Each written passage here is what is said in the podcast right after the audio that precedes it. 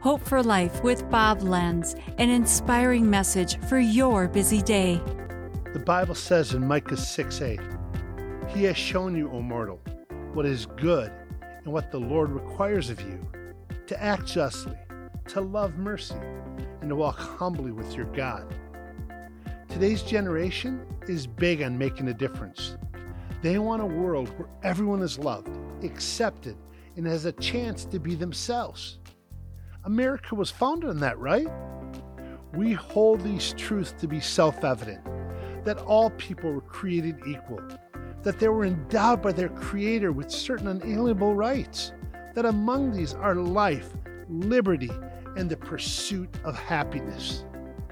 Justice is a big social issue today, but we can't get confused about what justice really is.